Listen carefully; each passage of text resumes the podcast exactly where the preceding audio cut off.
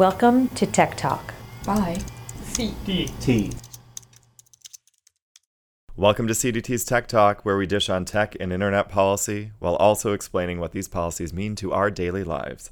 I'm Brian Wazalowski, and it's time to talk tech. As our society becomes ever more digitized, connectivity becomes more important to our daily lives. High speed broadband access is now essential for participation in the digital economy, as well as a range of social and civic activities. So, what does it mean for those without access? Today, we're talking about the broadening digital divide in America.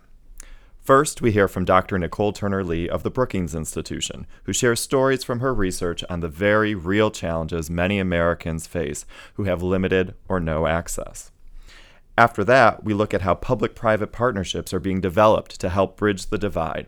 Scott Turnbull of US Ignite shares his thoughts on what these partnerships could look like and how communities can come together to address new connectivity concerns in the digital age.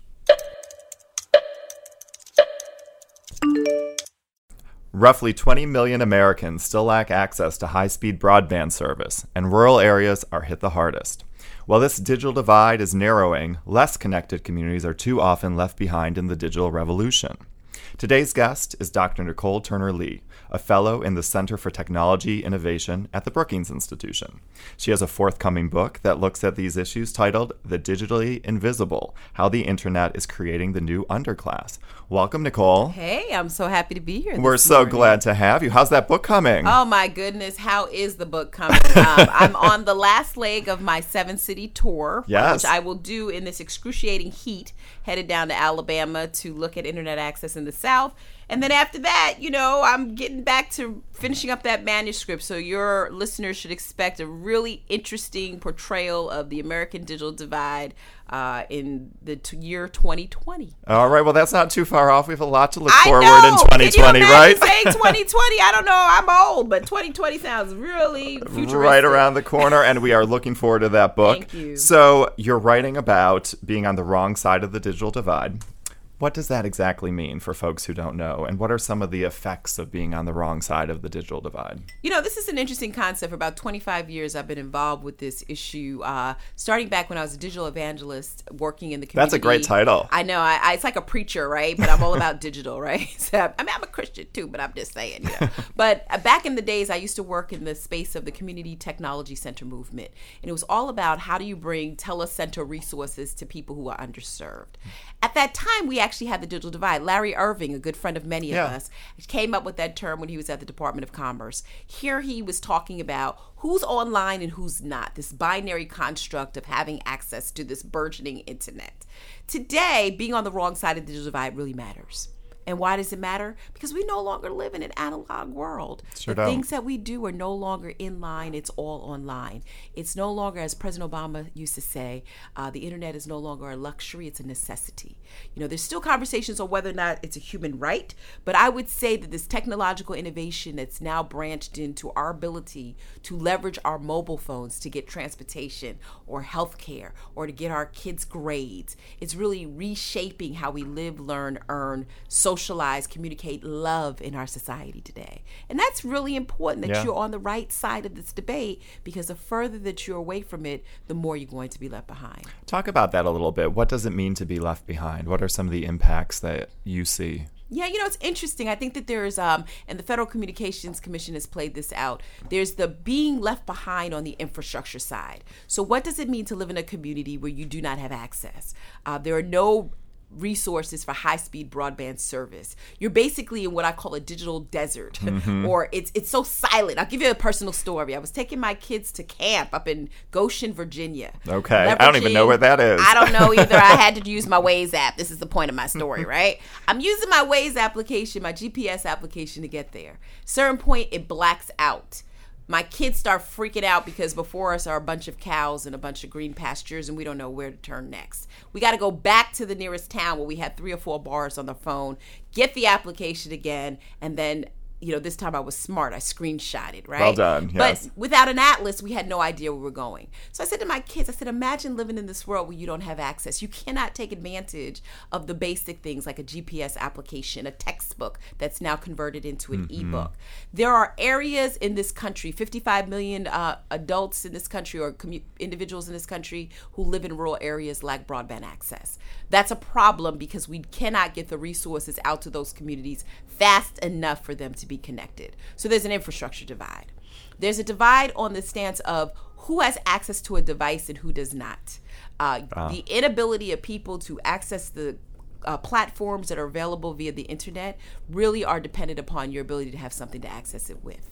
Um, if you're a person without an internet enabled tablet or phone or some other device or any kind of residential broadband connection, you're out of the loop. So there's an infrastructure side, there are sides that are related to consumers. And now we have, and this is what I talk about in my book, which is why I call it this new underclass. We have this information economy fueled by data. And that data determines where services and products go. And if you live in a community, let's say here in DC, where you live on the other side of the river and you're not able to get access to things like Uber Eats or other, Yeah. you know, exploratory robots, et cetera, et cetera, et cetera, you're going to live in a community where, again, you're in a digital desert because the cost of digital exclusion means that you cannot pay the convenience and the lower prices of an, a ride sharing service. You have to go back and rely upon traditional modes of transportation. So this divide is now playing itself out in a eh, compared to what Larry Irving talked about in a less binary way. It's actually multifaceted now. And that digital divide is something again where where you sit are you silenced because you have no infrastructure? Are you silenced because you have no way to connect to the conversations that are happening online? Are you silenced because you cannot benefit from the uh, conveniences as well as the savings and discounts that come from being in a digital society? That's the new digital divide. Yeah, no, that's that's the best definition I've heard. I was I was going to ask you, but you've already essentially answered this. What sort of communities are most impacted by this? Yeah. A lot of people I think first go to, oh, rural communities. That makes sense. You can't get the cables out there or the fiber out there because they're more remote. But you're talking about also urban settings, places where there are population densities, but different types of digital divides. You got it. Do you want to go a little bit deeper into some of the things that you've seen from your tour of these cities, uh, either in rural settings or in cities? Yeah, it's interesting. I'm actually seeing like multiple layers of digital digital access play out. So I was in Staunton, Virginia, for example, is one of the cities that I went to. You have uh, small business America who would like to export out their products outside of Main Street, but can't do it because they don't have enough. Uh, broadband service to actually do it externally. So as one person said, you know, I kind of see the last mile of broadband service from my farm. Um, and that's about all I can do. So I got to go into town, and I've got to get online at some cafe, and I got to order products and equipment, etc. It, you know, makes it really inconvenient. Then there are areas like in Staunton where you cross the tracks where African Americans settled after uh, Reconstruction. Four generations of families were living in this one household that I visit. The uh, uh, family was very the Mulgrave family. And the young gentleman that came out, who was the youngest of the brothers, told me at the end of the at the middle of the month, I run out of data on my phone, and as a result, as a day laborer, I cannot get work Oh wow. because he can't afford to keep his phone access up. So those are divides that exist even within the same community. You take places like Washington D.C. or you take places like uh, New York. When you start to go into certain uh, census tract areas where the density of poverty is a little higher, you have less competition. So people have to rely upon maybe two to three providers versus six to seven providers. I mean, this divide is playing itself out in ways that I find very fascinating as I go out into different parts of the country. Yeah. I was in Syracuse, the city of Syracuse. Syracuse University has robust uh, network backhaul. You go just two blocks where the very first public housing development was actually established in New York State. Oh wow. In And what divides them from the university is a highway, pretty much. And you talk to those people in that public housing development, and they say they don't have any broadband. Oh, or, Oh, wow. in fact, the city of Syracuse is a study. It's like one out of every four person is lacking broadband service. So, and I think that's a statistic, but it's very glaringly deficient in terms of what we're seeing in the city of Syracuse. And this is an urban center. Yeah. And so I think what we're looking at as we go forward that these pockets within communities exist again where this necessity is not available to people. And in my view, it perpetuates the very trajectory of poverty that we're trying to break people out. You know, when I was growing up, the internet was seen as the lowest barrier to entry, right? Yeah. To be online meant that you could be online in your pajamas, you could be online and you could be black, you could be online, you could be poor, you could be rural, didn't matter who you were because it was one of those device those communication portals where no one could see you and no one could actually identify who you are. Now it's a little different now it's because very different, data, yeah. but you know that was twenty something years ago. But it didn't matter where you were in this world that you could actually through internet access find yourself a gateway to opportunity. Today, that's different. And I think that's complicated by the divides that I mentioned. Yeah, it does sound like a far more complicated challenge. Can we talk a little bit about possible solutions? And now I feel as though we need to talk about it down a lot of streams. Let's think first about broadband access, one of the things that you talked about. Um, how do we get greater broadband access in places where there isn't access? Is it building out networks? Is 5G potentially part of the solution? You know, I think you just hit the nail on the head. It's about what are the solutions versus what are the divides. I think we're at a state in our uh, history, from regulatory and legislative directives, to stop picking winners and losers as to where we deploy broadband. If there is a young person, and I've met these folks on my tour, that is interested in wiring up a city of 500 people, let them do it. I met a guy who uses a fixed wireless solution to bring wireless service to the 500 residents. His story was interesting. He said, I have funded it by myself. I've leased everything except my wife to be able to build this network. I am the builder, the customer service agent, The troubleshooter. But guess what? 500 people have access in this country as a result of this young man in Nebraska. So I think to your point, we've got to figure out ways that we actually come up with solutions that fit what the nature of the problem is. In areas like uh, Washington, D.C., where we have a lot more um, competition and we've got various ways to get online whether it's through residential broadband 5g is a potential option we need to find ways to encourage that the more these networks are able to hold the capacity of these new devices whether it's the internet of things whether it's these new cloud enabled platform um, platforms and applications the better we're no longer in a space where you can pull up at a gas station and put in 87 if what's being required is 93 in terms of the fuel octane yeah. level, right? So we need to figure out ways to build bigger and faster broadband for people. So that's the first thing. I think that goes to the infrastructure issue. Okay. And I think Congress, as well as the regulatory agencies like the FCC who are responsible for this, RUS, need to figure out ways to actually pool funding to get this done. I think the second thing when it comes to consumers, we cannot assume that people can afford this still. Yeah. Uh, we have more people. If you ever drive on or you ever on a metro train, more people who are on their devices doing whatever they please and whatever they want to. But it doesn't necessarily mean that everybody has the same affordability index when it comes to being online. We have programs like the Lifeline program that was created uh, mm-hmm. through Ronald Reagan in 1986 that provides a small scale subsidy to uh, low income people to be able to get online now. Used to be just telephone service and it went to wireless service and now there's broadband. I'm suggesting in my book, for example, that 995 may not be enough, but if we cannot change that discount in terms of what we give people, why is it that we cannot exempt from people's data caps access to .govs? That would be great. And that .edus. How about EDUs. that too? I mean, I've been looking at that and exploring that. Let me tell you why. We could do it for Netflix. Why can't we do it for content that is going to improve the quality of life for people? Hmm. That means that a young person can go to a workforce development site and take a training class online without feeling that that's going to count against his or her minutes. Why can't we do that? So I'm pushing in there. I think we need to be much more creative, given that the technological spaces allow for that creativity. I also think that we have to figure out who's responsible for covering the poor. The Universal Service Fund has primarily been developed and funded through telecommunications companies through consolidation. We've actually seen these number of companies reduce. We've got more platform players that actually make much more money in advertising revenue.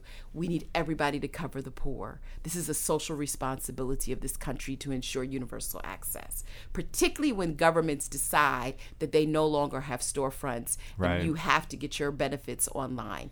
Who is taking that up? And that's a question I also put into my book.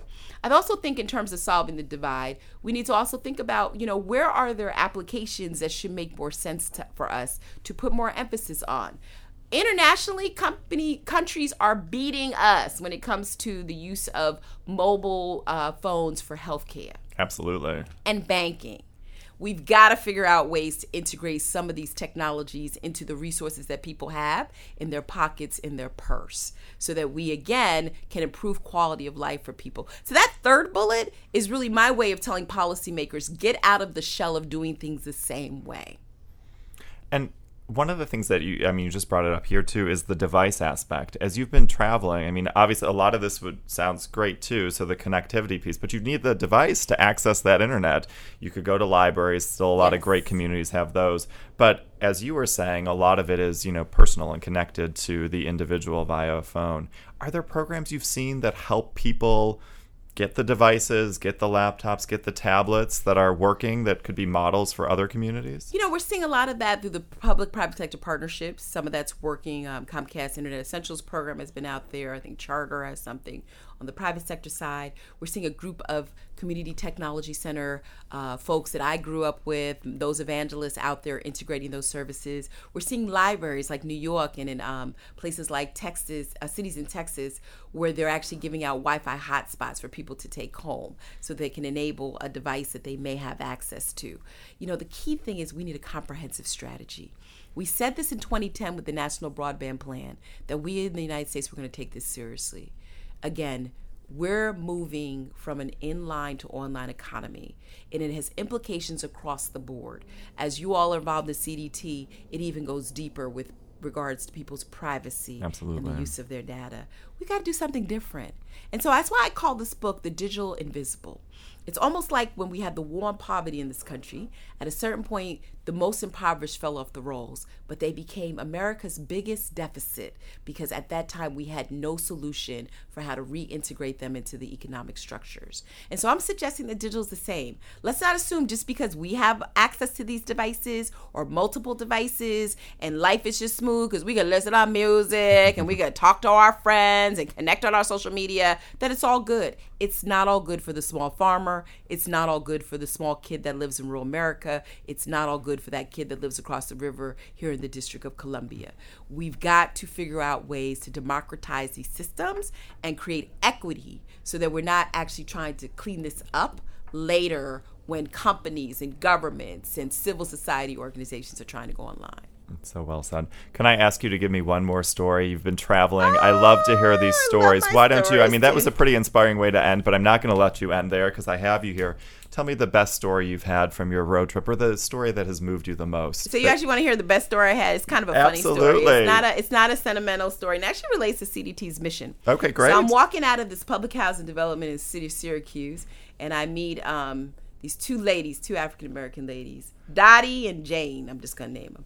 And uh, I, I always start my tour by asking people, "Hey, I'm I'm not a caseworker. I'm not the police. I just want to know what your internet access is like in America, you know." Because they're looking at you like, "Who is this lady?" You know, Why is she knocking on my door? I just want to know what internet access, what's your internet access like in America?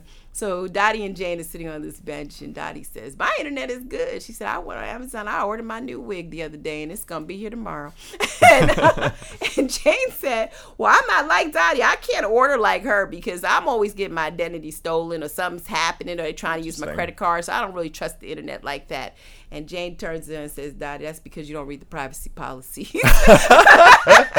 you need to get a little better reading the privacy policies. It tells you in there to take your credit card off that purchase when it's time to move on to the next purchase.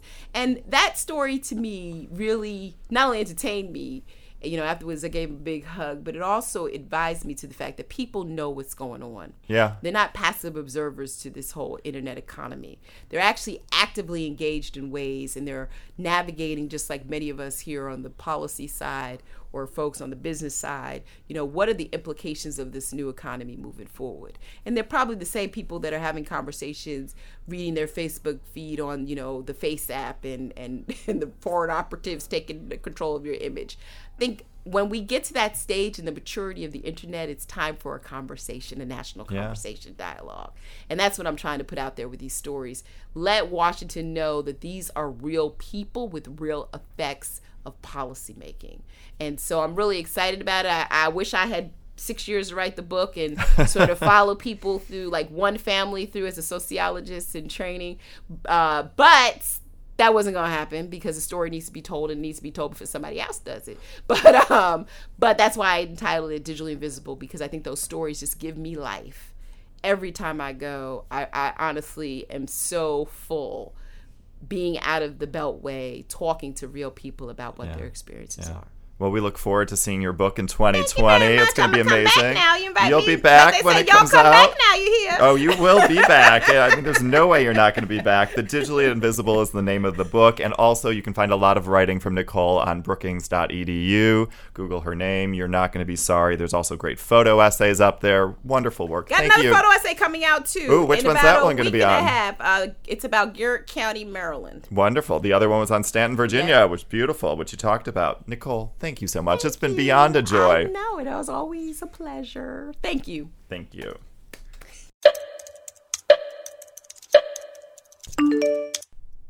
Communities around the world are working to find innovative ways to address the digital divide, and there's by no means a one size fits all solution.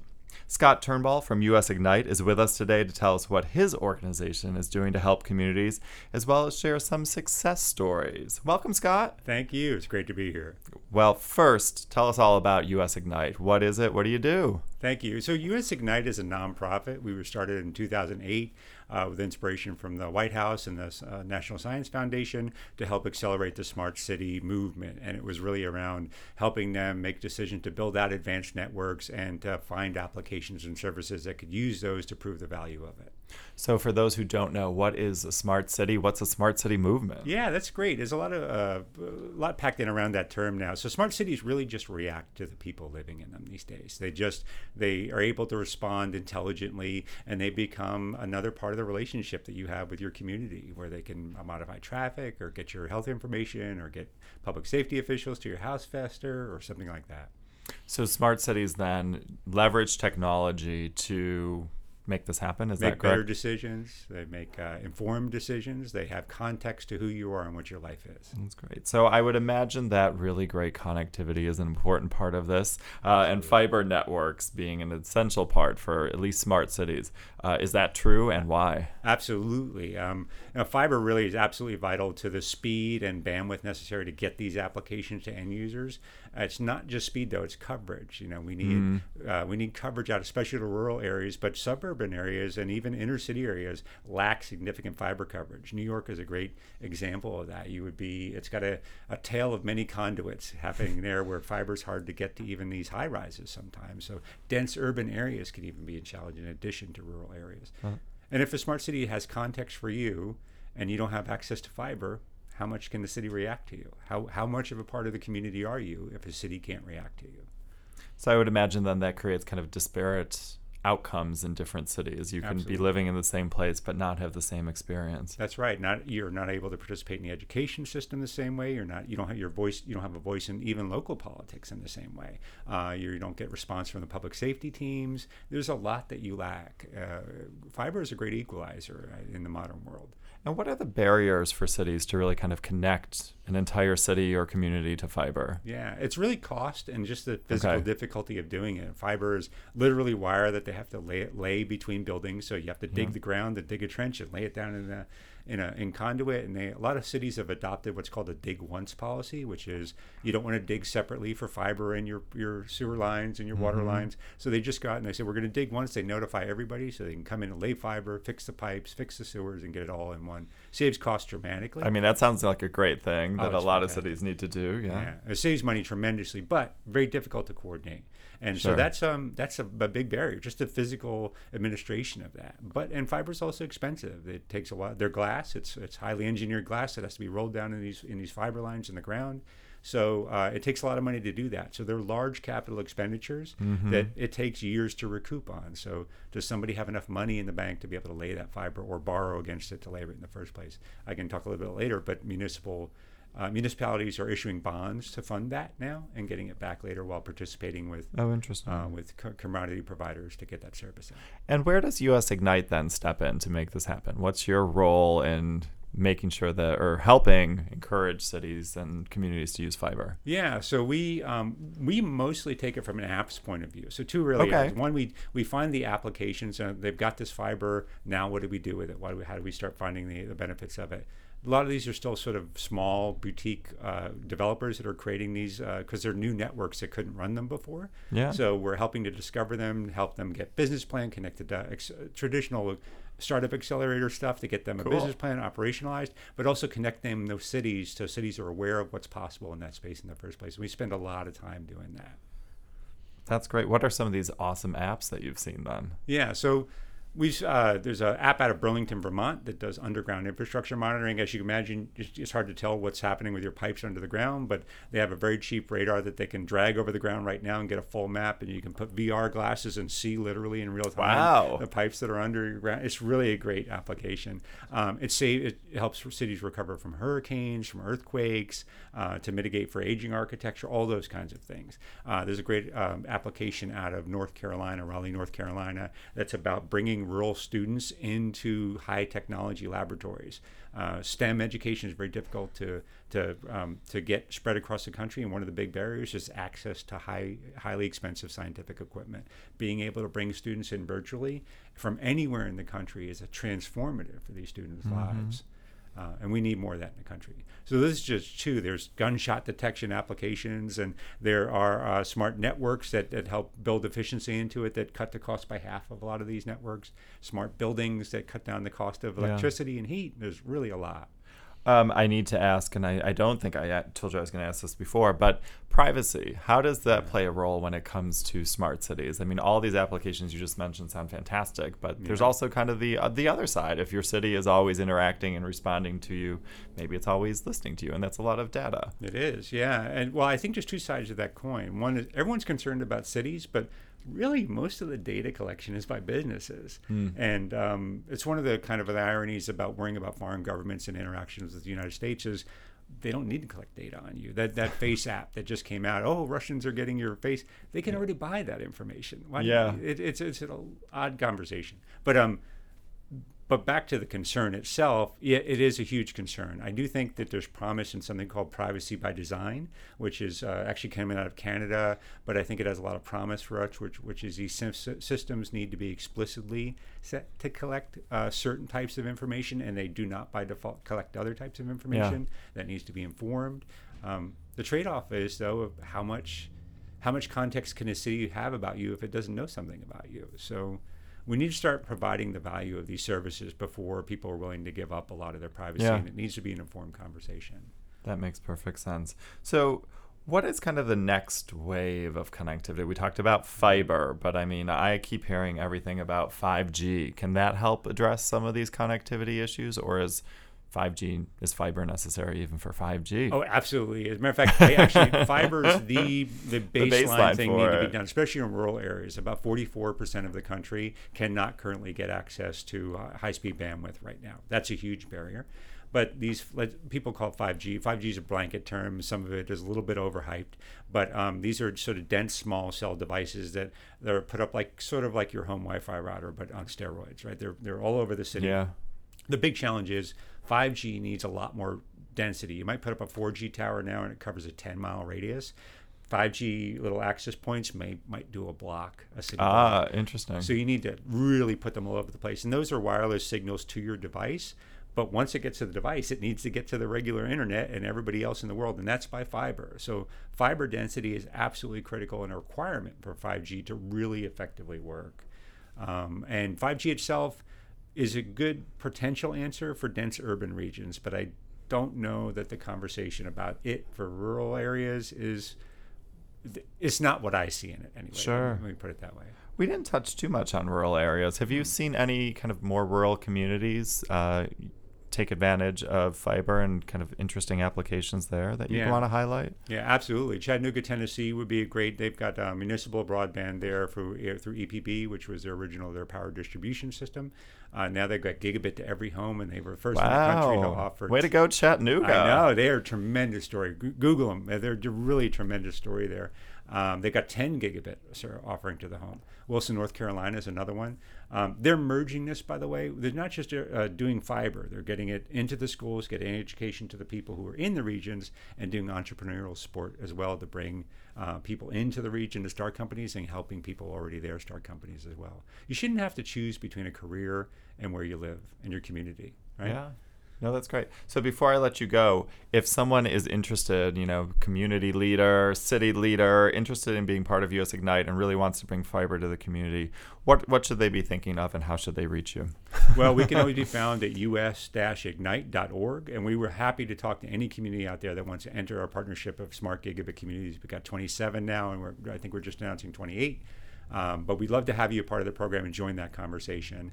Um, also, they can really start thinking about forming public-private partnerships that help fund it. So that I didn't get to talk about it really Oh, too much here, do. but there's a some there's a new model emerging between there's municipal internet where it's entirely paid by pac, uh, private uh, publicly owned, or there's commodity internet which is entirely private, privately owned. There's a hybrid model that seems to be really promising, and I like it. We see this in Albuquerque, New Mexico. We see it in uh, Lafayette, Louisiana, a few places like that where the city will actually bury the fiber. They own the fiber, but they're not going to provide the service. They'll lease the service back interesting.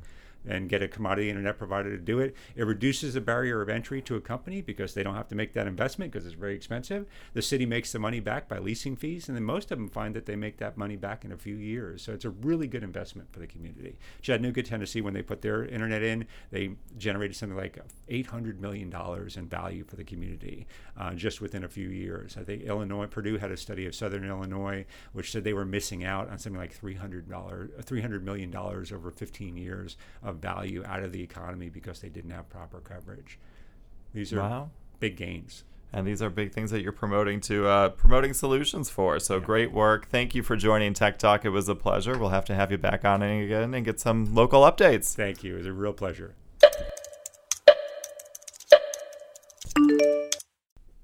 That's it for this episode of Tech Talk. A very special thank you to CDT's intern Yun Yun Wang for her help with researching and writing for this show. Also, for more great content, follow us on Twitter, LinkedIn, and like us on Facebook. I'm Brian Wazalowski. Thanks for listening.